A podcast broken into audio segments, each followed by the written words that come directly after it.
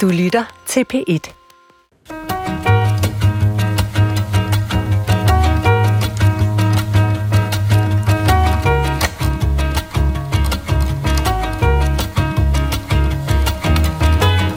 Laboranterne lagde hovederne tilbage, som gålede de i ekstase. Måske håbede de på at indtage rester af æg og sæd fra fremmede skeder. Der findes litteratur, som udblokker sproget, så det næsten sprækker på langs, og Ida Marie Hede suget er noget af den. Men hvad er det for vendinger og formuleringer, som er så markante, at de næsten sidder i læserens kød efterfølgende? Det er, hvad Klog på Sprog handler om i dag, for det her er det sidste program, vi sender, inden vi, både vi og I puster badedyrene op og stiller GPS'en på Strandkøbing 9900 Klitland.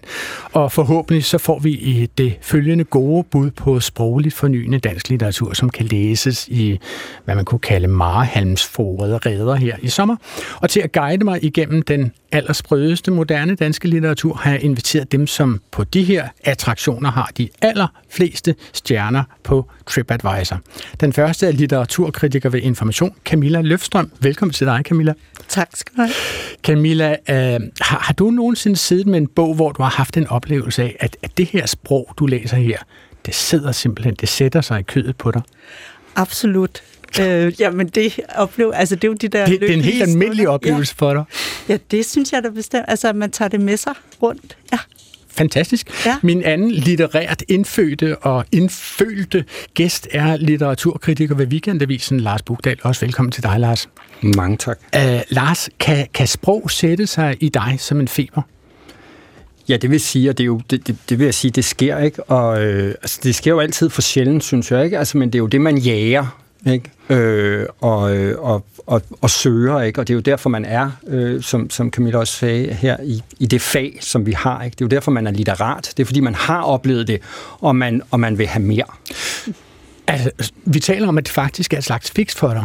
Ja, det vil jeg sige. Ikke? Altså, det er uden at have øh, de store øh, erfaringer inden for, øh, for andre narkomanier, øh, så vil jeg sige, at... Øh, det er også fair nok, at man ikke kan vide, hvad alle rusmidlerne går ud på. Nej, ja. men det er der, der, der er bevidsthedsudvides for mig i hvert fald. Okay, så men det, det er... kan jo også være afgrunden, man ser.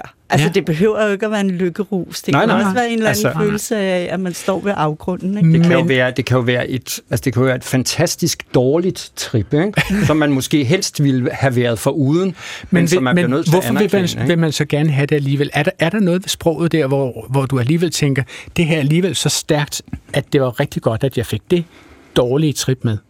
Jamen det synes jeg, det er, ikke? Altså det, eller det synes jeg, jeg oplever. Det, det, det er, når man, altså når man oplever noget, der er øh, der er skønt øh, og sært eller enartet, originalt på en, øh, på en ny måde. Ikke? Okay, så nu har vi simpelthen nogle parametre at, at, at, pejle efter i løbet af den næste lille times tid. Ikke? Altså det skal være originalt, enartet og, og særligt for dig, og, og øh, før det flammer op fra, fra siderne, siderne, som du læser. Okay, ja. fedest. Altså, øh, min sidste gæst i dag er ledende redaktør ved det Danske Sprog- og Litteraturselskab, Lars Trapp Jensen. Også velkommen til dig, Lars. Mange tak. Lars, øh, du er jo med i programmet her for at svare på spørgsmål fra lytterne, og i det hele taget sørge for at holde vores nål nede i den sproglige rille. Jeg, tror, jeg gætter på, at det nok skal gå godt. altså, men, men hvor meget lægger du mærke til sproget, når du læser litteratur? Det, det smelter sammen, men øh, det kan ikke undgås, at man også lægger mærke til det sproglige. Men det er jo sådan en helhedsoplevelse, øh, og det er svært at sige, hvad det er præcis, der giver oplevelsen. Ja. Nogle gange er det jo også det, der står mellem linjerne, ja. som er det, der slår hårdest. Lægger du samtidig mærke til, at, at sproget ligesom står i vejen for det, du forsøger at læse? Altså, kan sproget blive hvad ved jeg, altså for prægnant, eller kan sproget gøre opmærksom på sig selv, eller er der nogle faldgrupper, man kan falde i, hvis man forsøger at være en virkelig, virkelig dygtig forfatter? Ja, det, det er der jo nok. Ofte vil det jo være et øh, kunstgreb eller noget, forfatteren gør med vilje for at opnå en bestemt virkning, og det skal man jo så forholde sig til. Men hvis det, er, hvis det er dårlig litteratur, så kan man jo godt sige, at sproget står i vejen for, for oplevelsen. Okay. Mit navn er Adrian Hughes, og jeg for nylig har jeg læst om mig selv, at jeg har en sådan form, at jeg deler folk. Øh, samme sted har jeg læst om mig selv, at øh, man skal ikke synes dårligt om krukker, øh, hvis bare der er noget i dem. så øh, med hensyn til skønlitteratur, så skal jeg indrømme, at jeg er lidt på udebane, så nu får vi se, om jeg den næste times tid øh, øh, kommer hankeløs hjem. Velkommen til Klog på Sprog. Altså, det er, det er jo blevet vanvittigt moderne, det her med gennemsigtighed øh, og, og små faktabokse i aviserne, hvor de skriver, hvordan de har skrevet artiklen. Øh, øh, samtidig står der, ja, vi fik ideen, vi tog en telefon, vi ringede, og nu har vi skrevet resultatet. Og her kunne man jo så øh, også lige tage metoden med. Altså, vi har jo simpelthen ringet til jer, til Lars og til Camilla, og spurgt jer, kunne I ikke tænke jer at komme i studiet og komme med nogle anbefalinger med super spidst, syleskarpt, interessant, originalt, frapperende, echaufferende sprog, som vi kan læse i sommergryderne. Ikke? Og, og I har jo en stor stabel, der står en stabel af bøger foran jer. Og det første stykke prosa, vi lægger op på Brixen, det er Kirsten Torups Indtil vanvid, indtil døden. Og det er en roman om en ung dansk kvinde, som er enke efter en dansk mand, som bliver dræbt i tysk tjeneste under 2. verdenskrig. Og i efteråret 1942 tager hun så, øh, som man kan kalde hende, altså privilegeret øh, tysk kæmpende krigsenke til München for at tilbringe nogle måneder der. Og så ser hun jo i grove træk øh, med sine egne øjne Tyskland falde sammen for fødderne af hende. Og det super interessante på den måde er jo, at hun sådan principielt set holder nogenlunde med øh, nazisterne. Og øh, faktisk har alle tre i det her studie, ud over mig, øh, anbefalet den her bog. Så lad mig starte over hos dig, for en gang skyld, Lars Trapp Jensen. Altså, hvorfor vil du meget gerne tale om det her værk? Jeg synes, det var en stor oplevelse at læse Kirsten, Kirsten Thorups bog. Den er først og fremmest ekstremt øh, vel researchet. Mm-hmm. Øh, så det tager jeg hatten af for. Øh, og man bliver suget ind i den der beskrivelse af krigen og hvordan den ser ud fra mm-hmm. et enkelt menneskes øh, synspunkt. Mm-hmm. uden at der sådan er en fordømmelse af mennesket. Øh, det er meget, jeg synes, det er meget overbevisende skildret, hvordan man øh, enten var for nazisterne eller imod dem. Der var ikke nogen mellemposition. Mm. Øh, som muligvis vores hovedperson forsøger at ramme. Altså hun er jo i Tyskland som gæst hos nogle tyske ja. nazistiske, jeg tror han er Europas løjtnant eller sådan noget. Ja, ja, og hendes egen mand er jo også øh, nazist. Ja, eller, eller død på eller det tidspunkt. Død, falden, ja. uh, Gerhard er falden uh, på Østfronten som pilot eller sådan noget. Nemlig. Men altså, uh, Lars Bugdal og Camilla Løfstrøm, uh, hvorfor, hvorfor nævner I det her værk som noget særligt? Lad mig starte hos dig, Lars. Øhm, jamen, altså, det, det er en sindssygt god bog, ikke? Altså, og, og det er den... det er den kort version. det er den jo både, hvis man har, har læst øh, Kirsten Torps øh, forfatterskab, og, øh, som, som jo er stort og anerkendt og prisbelønnet og øh, alt muligt, øhm, hvor det kommer enormt overrumplende, ikke? At, der, at der er det her med at gå uden for Danmark, og også have det her med research, og, og så have research på den her vildt selvfølgelige måde, hvor man ikke føler, at, øh, at, at informationen bliver stablet op. Men så er den det jo, vil jeg så sige, først og fremmest, jo altså bare sproglig helt vildt Altså nu, du brug, kunne jo ikke lade være med at bruge ordet suge, som, ja. som jo også er der i en bog, vi kommer til at tale om af, ja. af Ida Marie Hede, ikke? der ja. hedder Suget. Ikke? Ja. Og det er, jo, altså, det er jo en helt bevidst sproglig strategi, men det er jo også bare en energi, som øh, forfatteren Kirsten Torp tydeligvis er ført med af. Ja. Der er næsten ikke nogen afsnit. Øh, det, ja, der er ikke kører. Nogen, der, jo, der, er nogen, jeg har talt dem. De er der, okay, de er måske, øh, og jeg har prøvet at finde nogle regler for dem, men det er lige meget. De er ja. meget få. Ikke? Øh, så man bliver, bare, man, man bliver bare kastet igennem det, ligesom skulder ved skulder med hovedpersonen fra starten af, hvor hun befinder sig i det her øh, broede bumletog på, ja. vej, på vej til München. Camilla, hvad er det ved sproget, som, som fanger dig med Kirsten Thorups beskrivelse? Jamen, det er nemlig det der, altså det er jo en massiv tekstblok, som ja. hun formår at, øh, at holde kørende. Og den er jo i nutid, og det tror jeg også er noget af det der, som, øh, øh som første Lars nævnte. Altså det her med, at man jo øh, ikke står, det er ikke en historisk roman, det er en roman, der behandler et historisk stof, så man er der i nutiden. Mm. Og, øh, og det er helt og har, korte sætninger hele ja. tiden også, ikke? Altså det er sådan helt afgående. Okay, og man får lov til at være bedre vidende. Det er jo Nej. det. Altså, man får ikke lov til at Den stå der og vide, frem. hvem der lad mig, lad mig lige læse starten op. Det er jo altid et godt sted at komme ind i en bog. Det starten, det er jo det er som mange mennesker. Det er det første, de øh, stifter bekendtskab med. Og, og starten på øh, Kirsten Torups Indtil vanvid, indtil døden, lyder sådan her. Forkullede træer bag varmedisen, sorte grenstumper som skrifttegn mod himlen, skorper af afsvidet græs over markerne langs jernbanen, toget stanser i voldsomme ryg, ingen stiger af eller på, intet læses af eller på, ingen skingre lyde af sporarbejde, kun den kvalmende stillhed. Vi står presset sammen i togkorridoren, kørt ud på et vigespor for at gøre plads til gennemgående troppe og materieltransporter. Ikke den mindste lille sprække adskiller os, der er knap nok plads til at trække vejret, og falde om eller synke sammen er ikke en mulighed. Jeg kunne være død og stadig stå oprejst, afstivet af svedende kroppe omkring mig. Groft uniformstof, kjoler syet af aflagte tweedfrakker, gnider mod væskende hudafskrabninger. Smerten fordeler sig imellem os. Vi er fælles om kroppenes lidelser i den tunge tordenluft, nærmest kvælende, når toget holder stille. Vi jamrer og forbander, når de ømme fødder bliver trådt på, når der hostes og harkes og spredes tuberkuløs smitte lige op i ens ansigt. Aggressionerne sidder uden på tøjet, forplanter sig gennem toggangen. Klumper af menstruationsblod lander i mit allerede gennemblødte bomuldsbind. Jeg mærker blodet løbe ned ad mine inderlår. Blodlugten blander sig med gammel sved fra vores fælles krop og så går hun derefter på et toilet, hvor øh, som sejler i urin og afføring, og det bliver ikke mere lækkert efter det, kan man roligt sige. Du nævner, Lars Bugdal, du nævner det med de korte sætninger. Altså, jeg har læst den her bog, så vidt jeg husker, var det sidste sommer eller sådan noget den stil. Jeg havde glemt, at der var korte sætninger. Altså, jeg opfattede det som, du vist også sagde, en stor tekstblok, øh, hvordan kan det være, at jeg har glemt, at det var korte sætninger? Altså, ignorerer man lige pludselig punktummerne, fordi det kommer dunderne som et ekspresstog, eller hvad? Det, det, det er jo fordi, hun er dygtig, ikke? Ja. Øh, fordi hun er god, at, at man kan... Øh, at man kan glemme at få, altså som, som Kirsten Thorup læser, så, så vil man lægge mærke til det med det samme, ikke? og sige, okay, hvad, hvad i alverden er det for en måde, hun skriver på nu, ikke? Ja. i forhold til, hvordan hun ellers plejer at skrive sådan lidt knaget og kroget.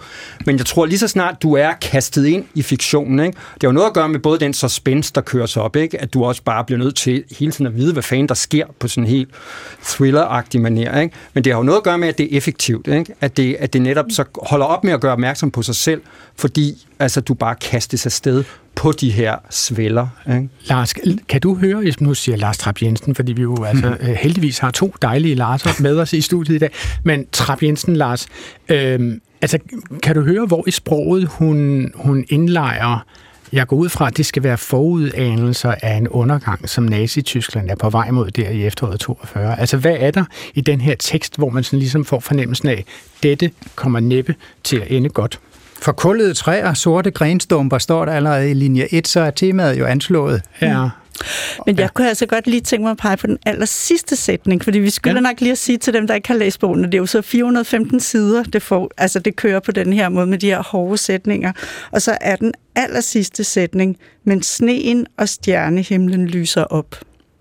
Så vi bliver faktisk lukket ud i lyset der ja. til sidst. Du tænker, og, måske går det godt til sidst? Nej, det er ikke det, jeg vil sige med det, men det var mere, at så gennemført en komposition. Altså, jeg tror godt, at man kunne mærke den der klaustrofobi at stå i den der togvogn mm. der i begyndelsen, og den her, at man blevet en fælles krop, ikke? Altså, ja. og de der mørke. At, øh, ja. Men det er jo også noget, jeg også synes, der er rigtig vigtigt øh, i forhold til den her roman, det er det der med, at Kirsten Thorup, hun har integreret et nazistisk propagandasprog i sin prosa. Og hvor hører du, eller hvor læser ja, men det er jo for eksempel, det? Altså, der er, øh, der er Harriet, som er vores hovedperson, som er det der filter, vi oplever München øh, igennem. Hun har en sæbe med til Gudrun, altså det her nazistiske ægtepar, som hun skal rekreere hos. Og det er så en ægte sæbe. Og så siger Gudrun et eller andet med, at det ikke er sådan noget jydische seife, et eller andet. Altså, og, og det, altså, og det tyske, øh, den der, det tyske nazistiske propagandasprog er fuldstændig integreret i den her mm. øh, tekstmassiv. Og det gør, for mig i hvert fald som læser, at jeg sådan tænker, det kan de jo ikke have ment. Altså, som enkeltpersoner, de kan jo ikke have ment det. Det er jo et system, det her. Hun er nødt til at sige sådan, fordi hun er en del af et nazistisk mm. system, så det, de her ord er ikke hendes egne, så man får også det der, altså man får ligesom det der, øh, hvad propagandasprog er, og hvad øh, sprog som kunst er. Ikke? Altså, de står over for hinanden. Altså, Harriet beskriver sådan set øh, sin, sin nu afdøde mand, øh, Gerhard. Øh, det gør hun på side 21, der, der øh, fortæller hun, at Gerhard var forelsket til op over begge ører og gav ikke op, før jeg vågede og gifte mig med ham, så snart han blev 21 og myndig. Og han blev liggende på knæ foran mig i spisesalen, uden hensyn til, at der var andre til stede, indtil jeg sagde ja. Hans vilje var stærkere end min. Det afgjorde sagen. Han var stor i slaget, store armbevægelser, vor tids held. Min held, der voksede med tiden, i takt med tiden. Han svarede i modsætning til mig til det ariske ideal. Den høje, bredskuldrede, muskelstærke type med blondt hår, lige næseryg og blå øjne. Han blev som kun 16-årig udtaget til eliteholdet, der turnerede med opvisninger i Finland i eftersommeren 1929, og derfra stammede hans kærlighed til Finland og beundringen, som han delte med fatter, for findernes modige kamp mod kommunismens svøbe og Ruslands angreb på vores nordiske naboland. Altså, den her tekst, der tænker jeg, jeg kan næsten se Hitler foran mig, ikke? og han taler, så mikrofonerne bøjer langsomt væk fra hans mund, som tulipaner i vinden. Ikke? Altså, det, det er, Men det er jo også, stærk altså, vilje, ja. triumf des vildens, det er, ja. det er nazisprog. Og det er jo, øh, og det er jo Ollerup Gymnastikhøjskole. Altså, så det er jo også det her med, at man ligesom, altså, vi får jo ikke lov til at sige, at nazismen, det var der langt væk hmm. fra lille Danmark, og vi var bare modstandsfolk og sådan noget. Altså, at øh, nazismen er helt tæt på. Og så synes jeg også, der er det der helt geniale greb med, at hun har hele tiden den der, altså Kirsten Torp, den der modsætning mellem hjemmefronten og fronten. Mm. Og det er jo hjemmefronten, som vi får skildret. Og på hjemmefronten, der har vi hele systemet med undermennesker, altså Ludmillagerne, som er tje- ukrainske tjenestepiger, som ikke får løn.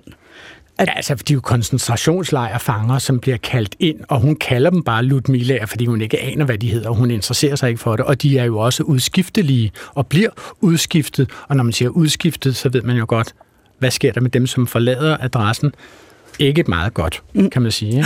Og, det, det, altså, og det er jo det, som, hvor at de skal så passe Thor, som er øh, hvad, en fem år, øh, tror jeg. Så han bliver jo opdraget som en nazist, ikke? Altså til at se ned på sin egen barnepige. Ikke? Mm. Okay, lad os øh, gå videre til, til det næste værk.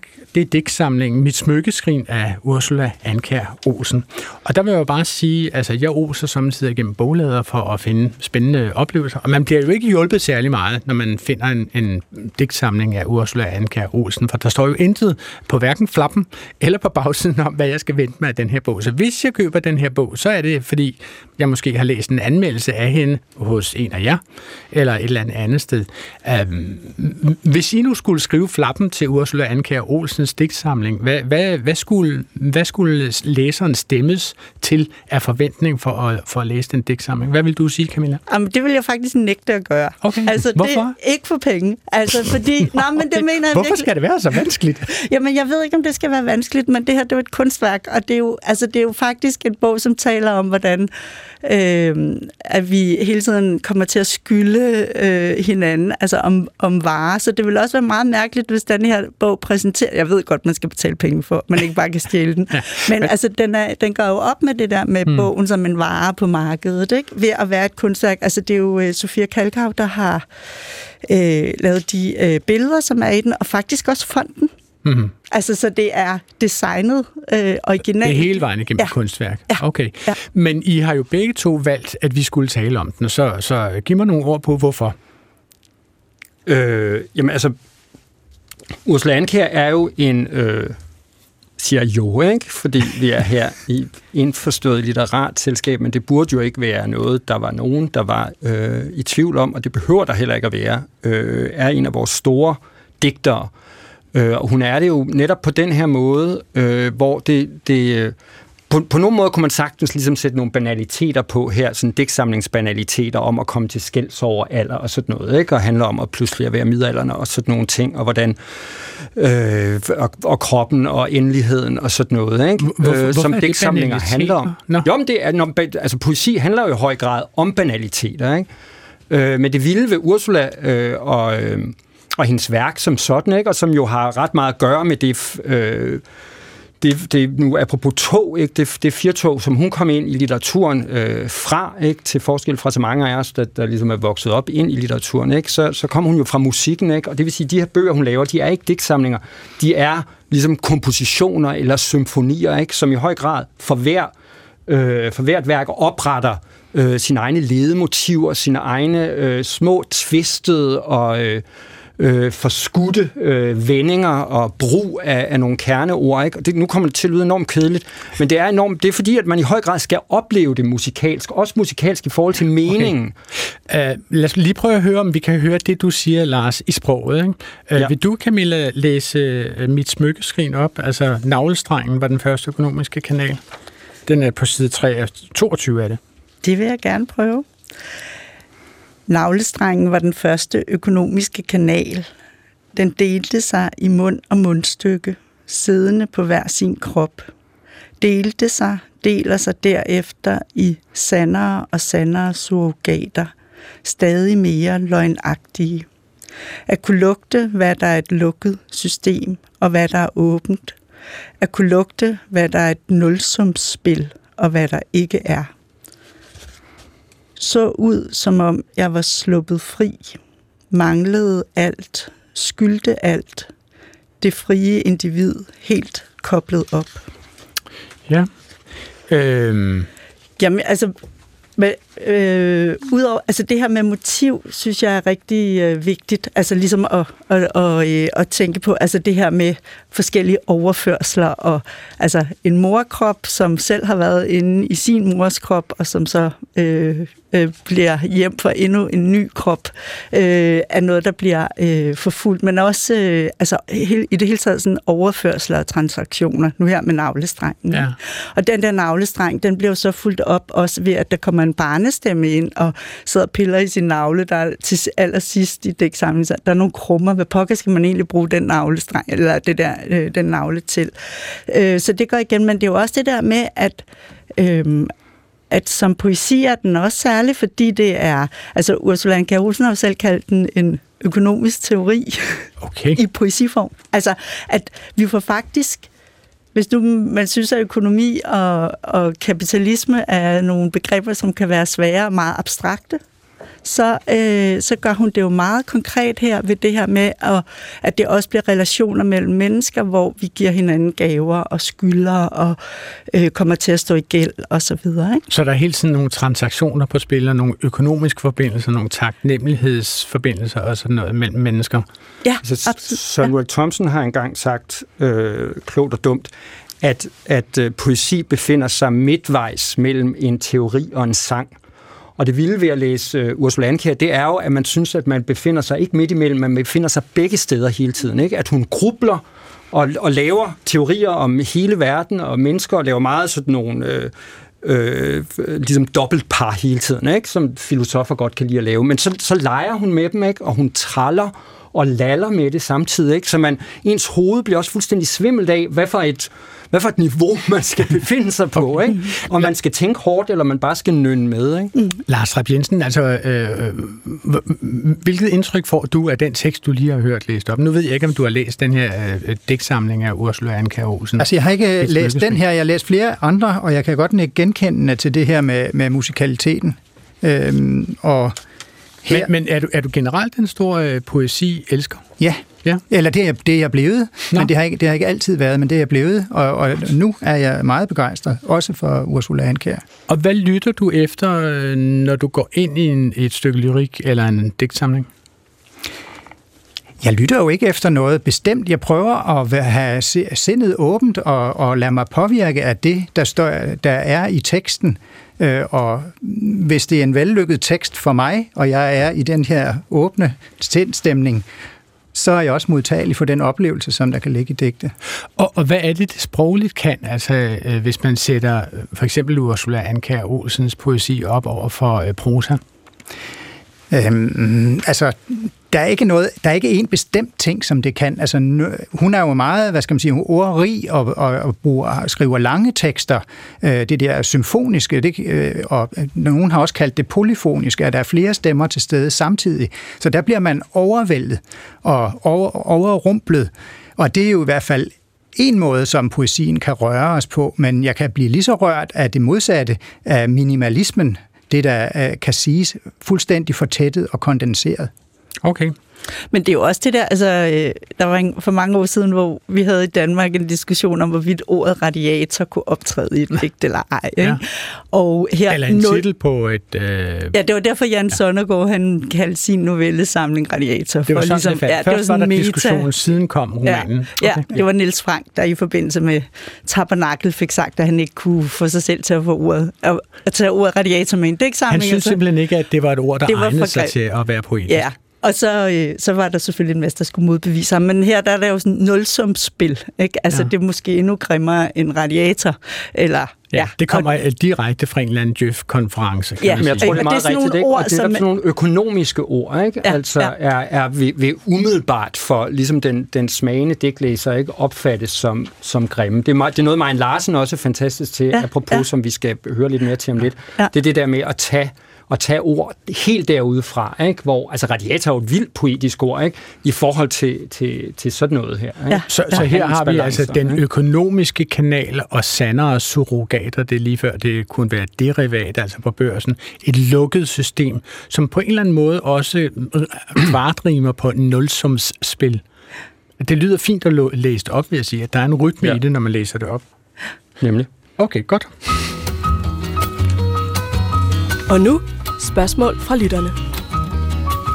Altså, der er ikke nogen lyttere, som har stillet spørgsmål direkte specifikt til de forfattere, som vi taler om i Klog på Sprog i dag. Men vi har øh, for eksempel et spørgsmål, som generelt spørger ind til øh, sprogets formbarhed og, og afsmitninger fra en verden til en anden. Og det er Signe Moritsen fra Lomborg ved Lemvi, som spørger, øh, eller Lemvi tror jeg faktisk det hedder, hvordan kan det være, at vi med brændenæller brænder os på planter uden ild, og med lynlåse lukker vi vores tøj uden torden. Altså, hvornår sker det egentlig, og hvad skal der ske, øh, og hvad skal der til, for at øh, betydningen af et verbum bliver ændret, sådan at det bliver subjektet, som dikterer handlingen? Altså, at lyne kan jo være mange ting, alt efter hvor det verbum bruges. Hvad siger du til det, Lars Trapp Jensen? Jeg siger, det er en stor mundfuld, men øh, fordi her er vi jo nede med sprogets øh, elementære øh, virkemåder, at vi øh, også i sproget bruger billeder. Altså meget af det, når vi snakker tekster her og poesi, så er det billedsprog. Men, og der var en gang, hvis man går helt tilbage i tiden, at man sådan anså metaforer og billedsprog for sådan noget pynt, som digtere øh, i Elfenbenstårnet kunne bruge til at forsige deres digte med. Men vi har jo lært i sprogvidenskaben, at det er en helt fundamental måde, at sproget fungerer på. Vi kan næsten ikke lade være. Øh, og øh, det vil sige, der er masser af billeder, der gør, at vi hele tiden kan udvikle sproget til at fange en, en, en ny øh, erfaring derude, så kan vi forskyde noget, vi kender i forvejen, til også at dække noget andet. Og vi kan, altså, der er masser af, af sproglige billeder. Øh, Der er som, for eksempel computer, som var en ret ny erfaring for de fleste mennesker. Ja. Computer er jo ekstremt abstrakt. Jamen, de det er helt- benytter jo en eller anden underlig helt form for binært uh, talsystem. Og, og hvilke ord bruger vi til at tale om computer, for eksempel? Jamen altså, vi kan jo ikke sige 0 og 1 om det hele, så vi er jo nødt til at, at, at bruge kendte ord, ikke? så vi taler om øh, rullegardiner og skrivebord, og vi organiserer det i mapper på vores kontor og stiger hen til dem og den slags. Vi kan, vi kan stort set ikke bruge et eneste ord uden at, at bruge en metafor for det, fordi det ikke giver mening. Og sådan er det jo med alle de abstrakte domæner tid eller kærlighed, det er jo heller ikke noget konkret. Der er, det kan referere ikke til en genstand. Så derfor så er det jo en helt øh, essentiel del af sproget, at tiden går, eller at ferien er kort eller lang. Altså der bruger vi afstand til at projicere over på tid, fordi tid er noget abstrakt. Så det er simpelthen et meget grundlæggende sprogligt fænomen. Helt øh, rigtigt. som- Og, og sådan er det jo også med lyne. Det er noget, der går hurtigt. Så når man så opfinder en lynlås, så byder det her ord sig til, og så giver det mening at sige, at vi lyner op og ned. Du kan sende dit spørgsmål til klog på sprog Øh, det næste værk, vi kigger efter i sømne, det er Asta Olivia Nordenhoffs Penge på lommen. Og hvis man kigger på bagsiden af bogen, og det er jo sådan noget som primitive mennesker, som jeg gør, øh, øh, hvis jeg ikke har læst bogen, så står der, Penge på lommen er første del af en romanfølgetong, der har morbranden på Scandinavian Star som et gennemgående motiv. Omdrejningspunktet er altså en faktisk begivenhed, men følgetongens karakterer er opdigtet. Altså, hvad, hvad er der ellers på færre i Penge på lommen? Vil du give et bud på det, Camilla? Ja, der er en historie om Maggie og Kurt, som er en øh, slags kærlighedshistorie.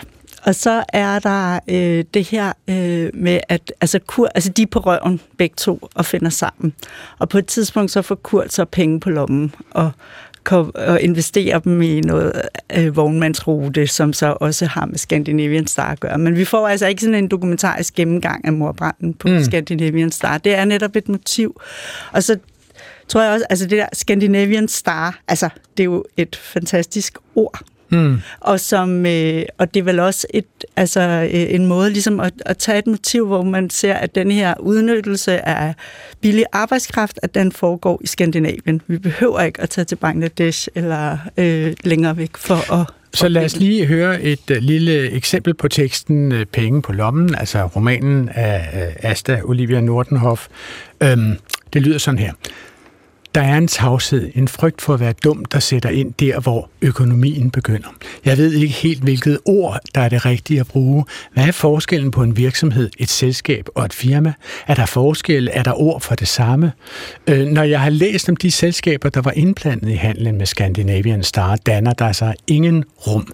Jeg ved ikke, om der findes kontorer, medarbejdere, der haster ned ad gangen et hav af ledninger, en stor og varm fax, der hyler efterhånden, som informationerne løber ind. Jeg ved ikke, om noget af det her behøves. Jeg ved ikke, om der findes en egentlig adresse et sted bag alle dækadresserne. Jeg ved, at det selskab, der officielt påtog sig ejerskabet af Scandinavian Star, ikke var registreret nogen steder, og heller ikke tilmeldt den adresse, som ellers efter branden blev opgivet i retten. Selskabet ejede faktisk slet ikke skibet. Som sagt, ingen rum. Alligevel må jeg bruge de ord, jeg aldrig rigtig kommer til at kende den, den, den er en sjov måde at, at lege med begrebet dokumentarroman, Lars. Ikke? Altså, jo, hvordan er det, at det, det er, bliver et kunstnerisk værk, det her? Jamen, altså, det er, en, det er en meget vild bog at læse, fordi den er så, så selvfølgelig i sin, øh, i sin suverænitet med de stemmer øh, og de... Øh, Øh, altså den fortæller, der bliver brugt, som er sådan en enormt agil øh, fortæller, som både ligesom Øh, Øh, det starter jo sådan enormt smukt og sært med, at, at, at, at fortælleren er på en bus og ser den her, øh, den her, øh, den her øh, øh, mandeskikkelse uden for bussen, ikke? som ligesom så indgiver hende på en eller anden sådan helt sær prosa-romantisk façon med sin historie. Ikke? Og så, og så, og så samtidig kan, kan hun også have den her, som i det her afsnit, der bliver citeret fra, som er sådan et stort afsnit i bogen, der, der genfortæller historien om, om Scandinavian Star, men også der er sådan essayistisk reflekterende over det, som i det afsnit, vi lige har hørt, ikke? Som, jo, som jo er ut- utrolig fint øh, og skarpt skrevet, men også udvikler sig til en brandtale pludselig, ikke? Mm-hmm. altså til sådan en antikapitalistisk brandtale, som er, sådan, er, er helt uden filter. Ikke? Mm. Og det føles alt sammen helt, selvom, selvom de her forskellige måder at tale på, den her, den her meget, meget fine måde og mesterlige måde at skrive prosa på, som jeg tror mange mange ligesom seasoned prosaforfattere må være meget forbitret over, at, at Asta Olivia fra at have skrevet poesi, der bare ligesom vivler der ud af, pludselig kan skrive, mm. skrive så fint og mm. hårdt. Ikke? Og så kan hun uden videre træde ud i de her andre stemmer. Det, det, det er meget forbløffende gjort. Ja, okay. Der er i hvert fald altså, klar. Men øh, der er bestemt sprog, som gør opmærksom på sig selv. Altså, fordi det er jo det, der, det vi har hørt der, øh, læst op, det er jo der, hvor fortælleren møder en mur, fordi det er finanskapitalisme, mm. som er emnet. Når det så er øh, for eksempel Maggie, som øh, er fortællerens øh, hjerte øh, nærmere, og som, øh, altså der er simpelthen bare en større identitet eller hun er lettere ved at identificere sig med Maggies situation. Ikke? Altså, at fortælleren kan for eksempel sådan sige, er du vågen, Maggie? Jeg har længtes efter dig. Fortæl mig noget og så går Maggie i gang. Ikke? Og så er der, altså, så, når det så er Maggie, så bliver sproget, altså det bliver nogle gange sådan helt legesygt. Der er sådan et, et af de steder, jeg elsker, det der, mm-hmm. hvor at, øhm, at Maggie føler sig specifikt som en svævende agurk. Ikke? altså, der, det er jo virkelig, altså det er jo sådan helt fjollet. Altså, så der er sproget, og det tror jeg også, når, når du, det, det du beskrev før, Lars, altså den der selvfølgelighed, altså som at den her fortæller og den her stemme kan gå alle veje. Det så det, følelse, det vil sådan set sige, at, at romanen er spændt ud mellem et, et meget fantasirigt, meget fritsvævende øh, kunstnerisk sprog og noget relativt dramadokumentar, som man lige så godt næsten kunne høre en podcast om Scandinavian Star. Ja, altså bortset fra, at, at der, altså det der dokumentariske, altså at det, det møder jo en mur af tavshed. Mm. Og der er et meget fint sted, hvor øh, altså den her finanskapitalisme bliver kritiseret ved, at fortælleren husker tilbage på sin øh, regnelager, som øh, havde nogle bolde i nogle skåle, og hvad er der så, hvis der er fire i den ene, og jeg putter to herover, hvor mange er der så, bla bla. Og så blev det så regnestykke ført op på tavlen uden bolde.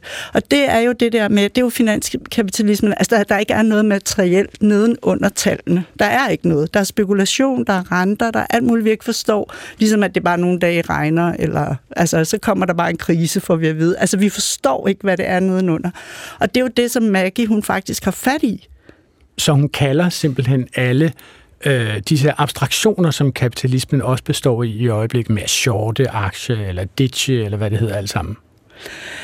Ja, altså det går hun jo ikke ind i, fordi nu er vi jo tilbage i, altså det er jo, øh, vi er tilbage i, øh, i 1990, tror jeg, ja. den her morbrand. Altså, så, øh, så, så det er jo, øh, ja, så... Men man kan vel sige, øh, også i forhold til de andre eksempler, vi har, og det, og det vi lige brugte her med, med, med Ursula Ankær, også med Marian Larsen, som vi, vi forhåbentlig når frem til, der, der, de har jo meget den her teknik med at kidnappe de her ord, ikke? Mm. og så ligesom altså, tage dem ind i deres poetiske rum, så og, og ligesom altså, give, dem, uh, give dem en omgang. Ikke? Mens det, som, som, uh, som uh, Asta Olivia oplever i, i den her roman, ikke? og som hun, uh, som hun besværger i lige præcis den tekst, du, du, du læste op, ikke? det er, når man, når man skal skrive prosa, ikke? så bliver det en mur. Ikke? Altså, det, mm. det er jo meget smukt i det her afsnit, det her med, hun kan kun forholde sig til de her firmaer ved ligesom at fremmane, hvad vi nu har mm. af, af firmamøblement. Ikke? Altså, jeg synes, jeg synes, jeg kunne ikke lade være med at smile af den der store og varme fax. Ikke? Det ville ligesom være noget, man kunne gøre varmt, ikke? Inden, inde i, og så er det et tidsbillede, kan man sige. Også, ikke? Ja, lige præcis. Ja, de der faxer, der står der. Ikke? Ja. Okay. Du lytter til Klog på Sprog, og vi klæder dig på til, hvad du kan putte i strandtasken af litteratur, som kan udvide dit sprog hen over sommeren. Jeg har selskab af litteraturanmelderne Lars Bugdal fra Weekendavisen og Camilla Løfstrøm fra Information og Lars Trapp Jensen, ledende redaktør ved det Danske Sprog- og Litteraturselskab.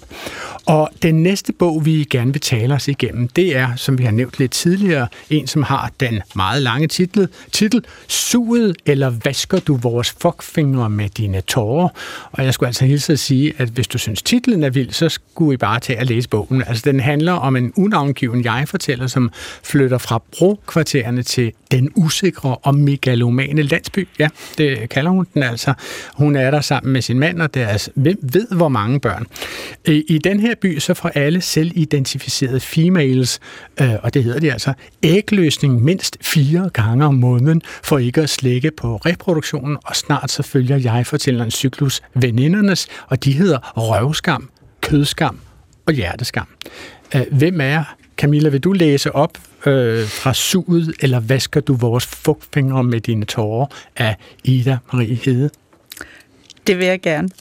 Når vi har det bedst, sidder vi tæt op af hinanden og lader det elastiske slim løbe ud af os som små bjerge af gelé. Små glinsende våde pletter over alt i gadebilledet. Gennem trusser og boxershorts afsted. Ned over kontorstole og ud over fortogsfliser. Jeg sidder der, sammen med hjerteskam, kødskam og røvskam. Mine nye elskede, sidder jeg i biografen tirsdag aften og ser Born in Flames og søler plyssæderne til, mens ægget vandrer gennem mine æggeleder, gør sig klar til befrugtning og slimhinden i livmorvæggen tyknes. Jeg spørger genert røvskam, om vi skal bytte plads. Jeg vil sidde i hendes søle, det siger jeg først ikke. Okay, siger hun grinende. Vi bytter, og vi bytter igen. Der går sport i det. Vi bytter nu alle fire. Igen og igen, som når man leger stoledans. Vi er helt våde af hinandens klare, friske udflod. Ballerne slimede. De glider op og i som lubrikerede skuffer. Jeg har fået røde mærker på den ballehud, der forsvinder ind i røvens mørke revne. Ja, Lars Trapp Jensen, har du læst øh, dette værk? Jeg har ikke læst, øh, læst det som primær. Jeg har læst en del om det, og jeg har hørt meget om det. Okay. Øh, men jeg har ikke læst det fra ende til anden, men jeg får stor lyst til det, når jeg øh, læser det, det her. Ja. ja. Så, så, så hvilket indtryk gør sproget på dig, når du hører det sådan frisk fra fad øh, læst op her i radioen? Ja, men det er jo, øh, her nærmer, jeg, det nærmer sig grotesken. Altså, der er en insisteren på øh, at sætte navn på det, som man ellers ikke normalt sætter navn på. Ja. Og hun er meget insisterende, ikke? Ved, og så overdriver det, og så får det lige en tak mere, ikke? Ja. Det ja. synes jeg, der er vildt. Hun har ikke sparet på virkemidlerne, Nej. kan man sige. Nej. Øh, hvad tænker du om det, Lars Bugdal?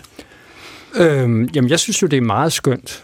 Øh, og jeg synes, det er skønt, fordi at det er, øh, det er jo en tyk bog også, ikke? Mm. Mm. Altså, og, øh, og Ida Marie Hede har ellers været en, der ligesom har været rubriceret, som jo også altid er en meget konkret betegnelse, som en smal forfatter, ikke? Hvor man hver gang har ønsket, at det, øh, at det, at det flyder over, ikke? Og det gør det så i den her roman, ikke?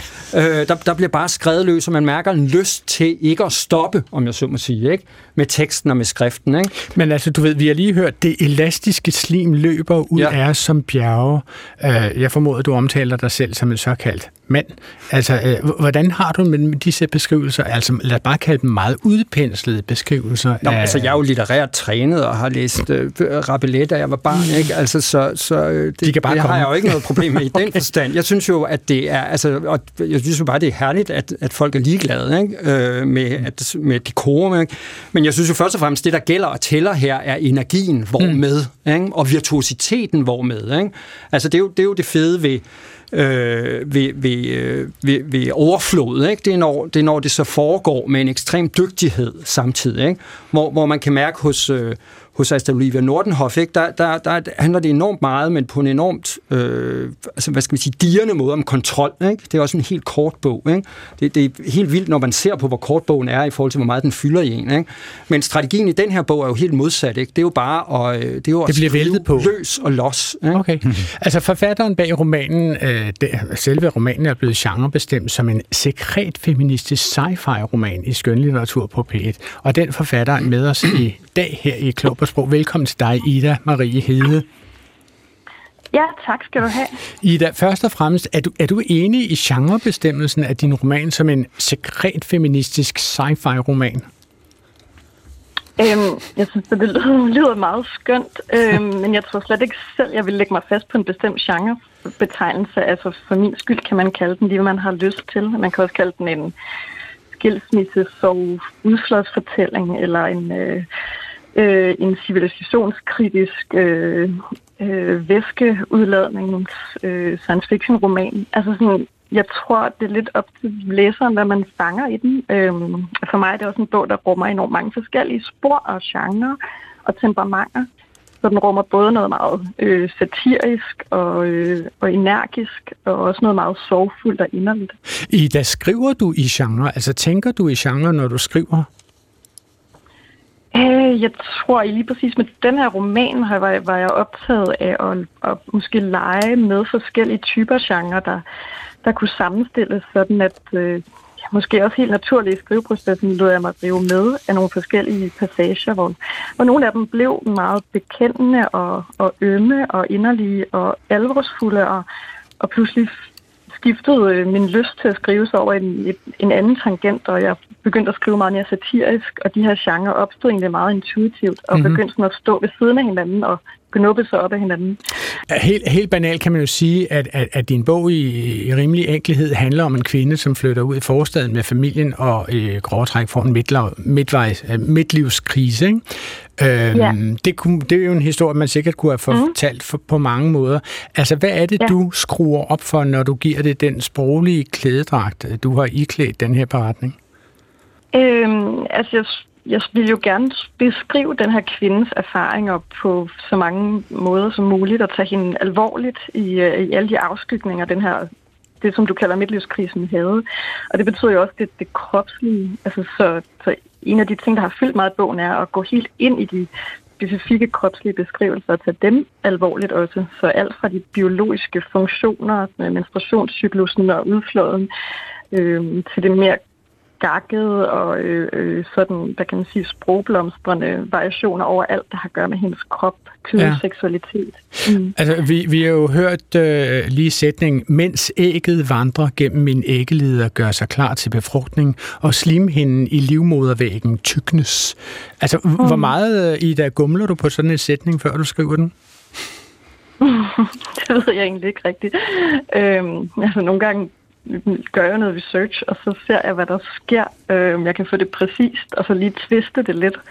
Øhm, så jeg både får præcisionen og og det groteske og humoristiske ind i det. Men, øhm, men når du skriver sådan en sætning, er, er, er du så opmærksom på at sørge for ikke at skrive, altså øh, øh, det kunne være slimhinden og livmoderhinden, eller sådan noget den stil. Altså det er jo også sprogligt varieret, mm. når man øh, løber igennem sætningen, men det løber måske bare i fingrene på dig, eller hvad, når du skriver? Mm, altså, jeg, jeg redigerer det meget efterfølgende, altså, så okay. altså, prøver måske først at skrive det ud, og så tilpasse det, så det fanger en rytme, så det heller ikke bliver for klinisk, og ja. heller ikke for sjovt. Ikke? Så det er ligesom ramme et eller andet punkt derimellem. Okay. Ved du hvad, øh, jeg kunne godt tænke mig at tage en sexscene med øh, fra side ja. 247. Øh, der, er der, jo, der opstår der jo en sexscene med jeg-fortælleren ja. og en person ved navn Bob, som man ja. må erkende altså i, i, i den grad øh, skaber nogle billeder i hovedet. Og nu vil jeg lige ja. læse højt fra det. Jeg tog mine hvide mesh strømpebukser og mine trusser af, lagde mig på ryggen. Bob lagde sig på ryggen med hovedet den modsatte vej. Vores ben foldedes. Det var vi gode til. Nu er jeg våd, sagde jeg, og holdt fingrene op for at vise ham det. Må jeg? spurgte han. Langsomt lod han sin store tog glide ind. De spidse hjørner på de grove, guldbrune negle blev slugt af min skedeåbning. Foden vrikkedes forsigtigt længere opad. Hælen kom med. Fodpuden boksede mod skidevæggen. Stortåen havde nået livmodermundingen. Den skyselige knive pirkede deroppe. Det gjorde ondt. Er du okay, mhm. spurgte Bob.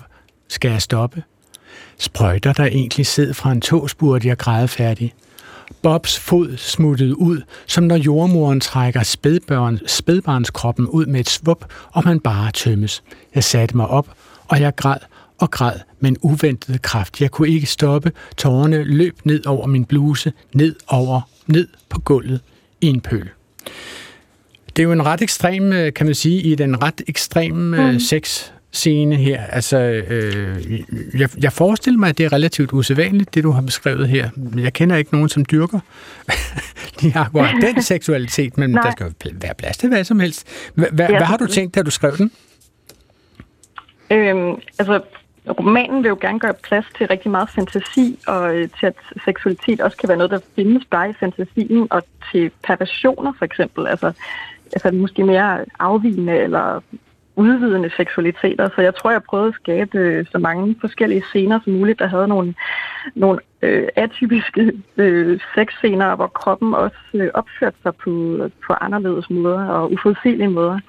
Øh, hvor man, altså jeg tror, jeg prøvede at forestille mig, at kroppen kunne gøre alt muligt med hinanden, og det også kunne være øh, seksuelt ophidsende eller romantisk, eller skabe nogle nye relationer mellem de mennesker, der så øh, har de her, den, den her form for sex med hinanden. Ja, lad, lad, os, lige, bare... Ida, lad os lige spørge ja. her i studiet, øh, øh, hvad har du, Camilla, tænkt, da du læste den her sexscene? Altså, jeg synes, den er rigtig, rigtig sjov for det første. Altså, og så synes jeg da heller ikke, så mystisk er det da heller ikke. Altså, det, det mener vi, altså, okay, nok. altså fødder for pokker da. Altså, hvis man har set en Tarantino-film, så ved man da godt, at fødder er utrolig spændende. Øhm, og så synes jeg, at det der med at ligesom have det tiltrækkende og det frastødende i en og samme. Altså, det er jo også en seksuel ambivalens, altså, tænker jeg, der bliver beskrevet her. Øhm, ja. Lars Trapp Jensen, hvordan opfatter du den her scene, når du hører den? Jeg øh, opfatter også lidt det groteske. Ikke? At det er overdrevet. En stor tog at gå med det, men hvis det er helt til hælen, ikke? Så, så, så er det overdrevet. Og det er jo også det, der er på spil. Hvor langt kan vi gå? Og så går vi lige lidt længere mm. end det. Men det, der står tilbage, er jo, som øh, Ida også nævner, at øh, der skal åbnes op. Der er egentlig ikke noget, der er tabu. Mm. Øh, og når man så har læst det her, så kan man måske acceptere, lad os sige, stortogen eller de første ja. 3-4 tæer. Men, men den blander jo også, altså selve beskrivelsen blander vel nogle altså forskellige noter, tænker tænker jeg. Altså, der er nogle romantiske øh, strøg i det. Altså, vores ben foldedes, det var vi gode til, at det mm. går altså godt for dem. Og så er der jo det der begær, nu er jeg våd, altså de bliver jo meget opstemte. Og så er der den der smerte fra de gyslige knive, fra den der grove, guldbrune negl. Øhm, har, har du, har, ja, hvad siger du, Ida? ja, jeg siger, altså, jamen det er vel, det er vel sådan, kærlighed og begær også er. Altså både smukt og grimt, og begærligt og vådt og øh, ubehageligt. Ikke? Så det er jo bare at sætte det på spidsen, som allerede findes i vores relationer. At vores kroppe er jo bare enormt mystiske når vi ligger der sammen med andre mennesker. det har du i hvert fald meget tydeligt fået skrevet frem i din roman. Tusind tak, fordi du vil være med os her i dag, Ida. Ja, selvfølgelig. Tak for det. Og nu kommer vi så til det, vi har jo teaset for det adskillige gange i løbet af programmet, nemlig Marianne Larsen. Øh, Marianne Larsen, som i talende stund er en cirka 70-årig dansk digter og rende, vil jeg sige. Præcist, ja. øh, øh, og hun har skrevet, Den morgen jeg tilfældigvis ikke var et insekt i september. Øh, I har begge to anbefalet det her værk. Hvorfor, Lars Bugdal? Øhm, Jamen, Maja Larsen er, igen, må jeg så gentage mig selv, men altså, vi har jo taget det bedste med her, ikke? En, en stor dansk digter, øh, som, øh, så nu taler vi om det her med, med, med nogle forfattere, der, øh, der overrumpler, ikke? Ja. Altså i, i forhold til at være indlæst, og så det er også en del af læseoplevelsen, ikke? i alverden er der gang i her.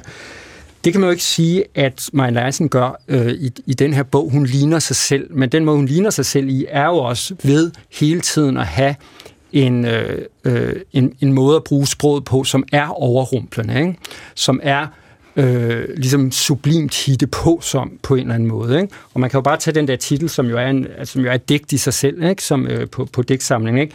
som man jo altså kan, altså, kan falde den morgen, jeg tilfældigvis ikke var et insekt Præcis, i september. Ikke? Der, der, der er også et titeldigt i bogen, ikke? Men, men, men man kan jo sagtens falde i staver ligesom et, et døgns tid i hvert fald ikke? På, øh, på den titel alene. Og hvad siger du, Camilla? Du har jo også anbefalet Marianne Larsens digt. Ja, og det er også bare, altså hver gang man kan få lejlighed til at tale om Marianne Larsen, så synes jeg, man skal gøre det. Hun har været her rigtig længe, og har altså fyldt 70 øh, i år, og øh, havde også jubilæum, så derfor, altså det der med, at, altså, at hun bare bliver ved med at udgive den ene skønne dæksamling efter den anden. Lad os lige tage et af dem, og det er det, som hedder Lige foran i morgens første himmel. Hænderne husker, hvordan det var at skjule ansigtet bag håndfladerne. Når jeg ikke ville se sig nogen, når jeg ikke kunne se nogen for mig, heller ikke mig selv her mange år efter. Hænderne husker, hvordan det var at skjule ansigtet bag håndfladerne. På hug på gulvet, før alle unge eksamener i at klare sig selv og aldrig vide sig sikker. Hænderne husker, hvordan det var at gnide ansigtet i håndfladernes skæbnelinjer og livslinjer og hjertelinjer, uden at finde deres lige i kindernes glatte, fløjsagtige varme. Kan du mærke det, spørger jeg, og stryger dig over panden. Men her der kan man jo også mærke, at der er en digter, der ved, hvornår digtet skal slutte.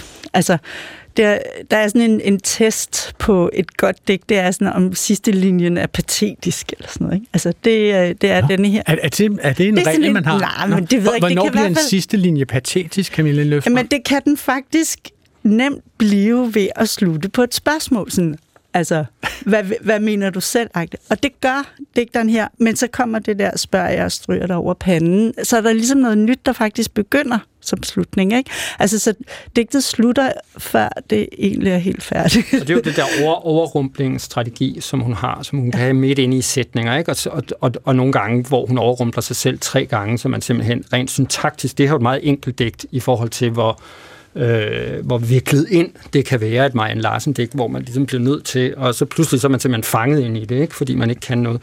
Men, men, men det der du, der kommer ind til sidst, ikke? som jo ikke har været der. Ikke? Ellers er det jo et, et, et utroligt rent digt, og jeg synes, det er, det er utypisk i en vis forstand, men sådan nogle findes også hele tiden, men det er et rigtig godt reklamedigt mm. Nå, for hvad, hvad vil Larsen, sige et reklamedigt? For at folk skal læse sagerne, ikke? så er det jo, det er jo, det er jo enormt rent og, og, og smukt. Ikke? Det er jo et spor ja. i, i den her bog, som, har, som er sådan nogle erindrings digte, som husker tilbage til, ja. til, til barndom og ungdom. Sådan oplever jeg det i hvert fald som tilhørende den, den serie. Ikke? Så det handler om at være blevet det, der hedder en moden kvinde? Altså ja, men det er det der med, at Marianne Larsen som digter, hun har alle aldre i sig. Okay. Altså, hun kan, altså, hun kan huske, hvordan det er at være en lille unge. altså en møgeunge, ikke? Og hun kan, altså, hun kan huske det, og kan, øh, og kan så har så den voksne digters øh, ord for, øh, for de erfaringer. Men det, der også gør det altså, til et reklamedigt, altså det er de der gentagelser, hænderne husker. Mm. Ja. Og så synes jeg også, at, at de der er der... en vidunderlig rytme i den måde, hun kommer tilbage Ja, til at sige, ja. hænderne husker, hænderne husker. Det gør hun tre gange i digtet. Og så kender vi ordet livslinjer, men skæbne linjer og hjertelinjer, det skal jeg sådan til at finde ud af, hvad det er. Den skal lige hvad på det kan være. Ja, ja. Hvad tænker du om det, Lars Trapp Jensen? Jamen, jeg synes også, det er lidt atypisk. Jeg har ikke læst den her sammen, men jeg har læst andet af hende, og det, der jeg husker hende for, det er jo sådan nogle finurlige orddannelser, at hun sætter ord sammen. Ja, hun er Øh, mester i, i neologismer, ikke? Altså, Ja, ligesom laver og nogle, sætte nye ord Og nogle gange er sammen. manglede, ikke? Ja, Altså ja. rekordmange, ikke? Det husker jeg hende for. Så nu nævner du de der... Jeg ved faktisk ikke, hvordan det er, hvis man nu kan sådan noget håndlæsning, hvad de hedder, de der forskellige linjer i hånden, om det er det, eller om det er nogen, hun har lavet til lejligheden. Men det må- er der det noget, tænker jeg- altså, det- skæbnelinjen, den er det må noget, det der hedder, ikke? være, Og der er også ikke? noget, der Ja, hedder ja, kærlighedslinjen. ja, Og Ja. det, jeg tror ikke, det er nogen, hun finder på. Altså på den måde er der jo ikke noget hitte på som her. Altså på det, det, det er et meget enkelt digt, men det er jo, det er jo godt sanset. Ja. Men, men den der formulering er jo også bare, synes jeg, en af de en, altså en fantastisk reklame bare for poesi, ikke? og hvad poesi kan gøre. Før alle de unge eksamener i at klare sig selv og aldrig vide sig sikker. Ikke? Det viser jo, hvad, hvad, hvad poesi kan i forhold til at kondensere Ja. Øh, Altså frustrationen og, og glæden ved at være ung. Altså at man Præcis. trods alt, når man bliver ældre og hader, at man Ja. er blevet ældre, så glæder man sig også en lille smule over, at man ikke er helt Men også, at eksamen er ung. Ikke? Ja. Det, det, det er pludselig den, der er et, et, et, et ung, at, at eksamener kan have alder. Ikke? Okay. Ja, dermed faldt klokken simpelthen i slag. nej dog. for klog på sprog. Nu øh, går programmet på fem uger sommerpause, og så bliver der jo lejlighed til et genhør med sæsonens hø- højdepunkter. Man må jo ligge der i de marehalmsforede redder rundt omkring i sommerlandet, og når man er færdig med at læse Marianne Larsens øh, digtsamling, så kan man kigge i sin øh, elskede udkårnes hjertelinjer øh, i håndfladerne. Jeg siger tak til litteraturanmelderne Lars Bugdal fra Weekendavisen og Camilla Løfstrøm fra Information, og også tak til Lars Trapp Jensen, ledende redaktør ved øh, det Danske Sprog- og Litteraturselskab. De bøger, vi har nået at tale om her, øh, lægger vi ud i vores programbeskrivelse for det her afsnit, øh, som i særdeleshed var tilrettelagt af Svala Sigfusardottir med teknisk hjælp fra Line Fabricius og præsenteret af mig, Adrian Hughes. Vi bliver glade for mails til os med spørgsmål og kommentarer på klog på sprog, dr.dk på genhør næste gang live fra en højtaler eller hovedtelefon nær dig den 13. august. God sommer.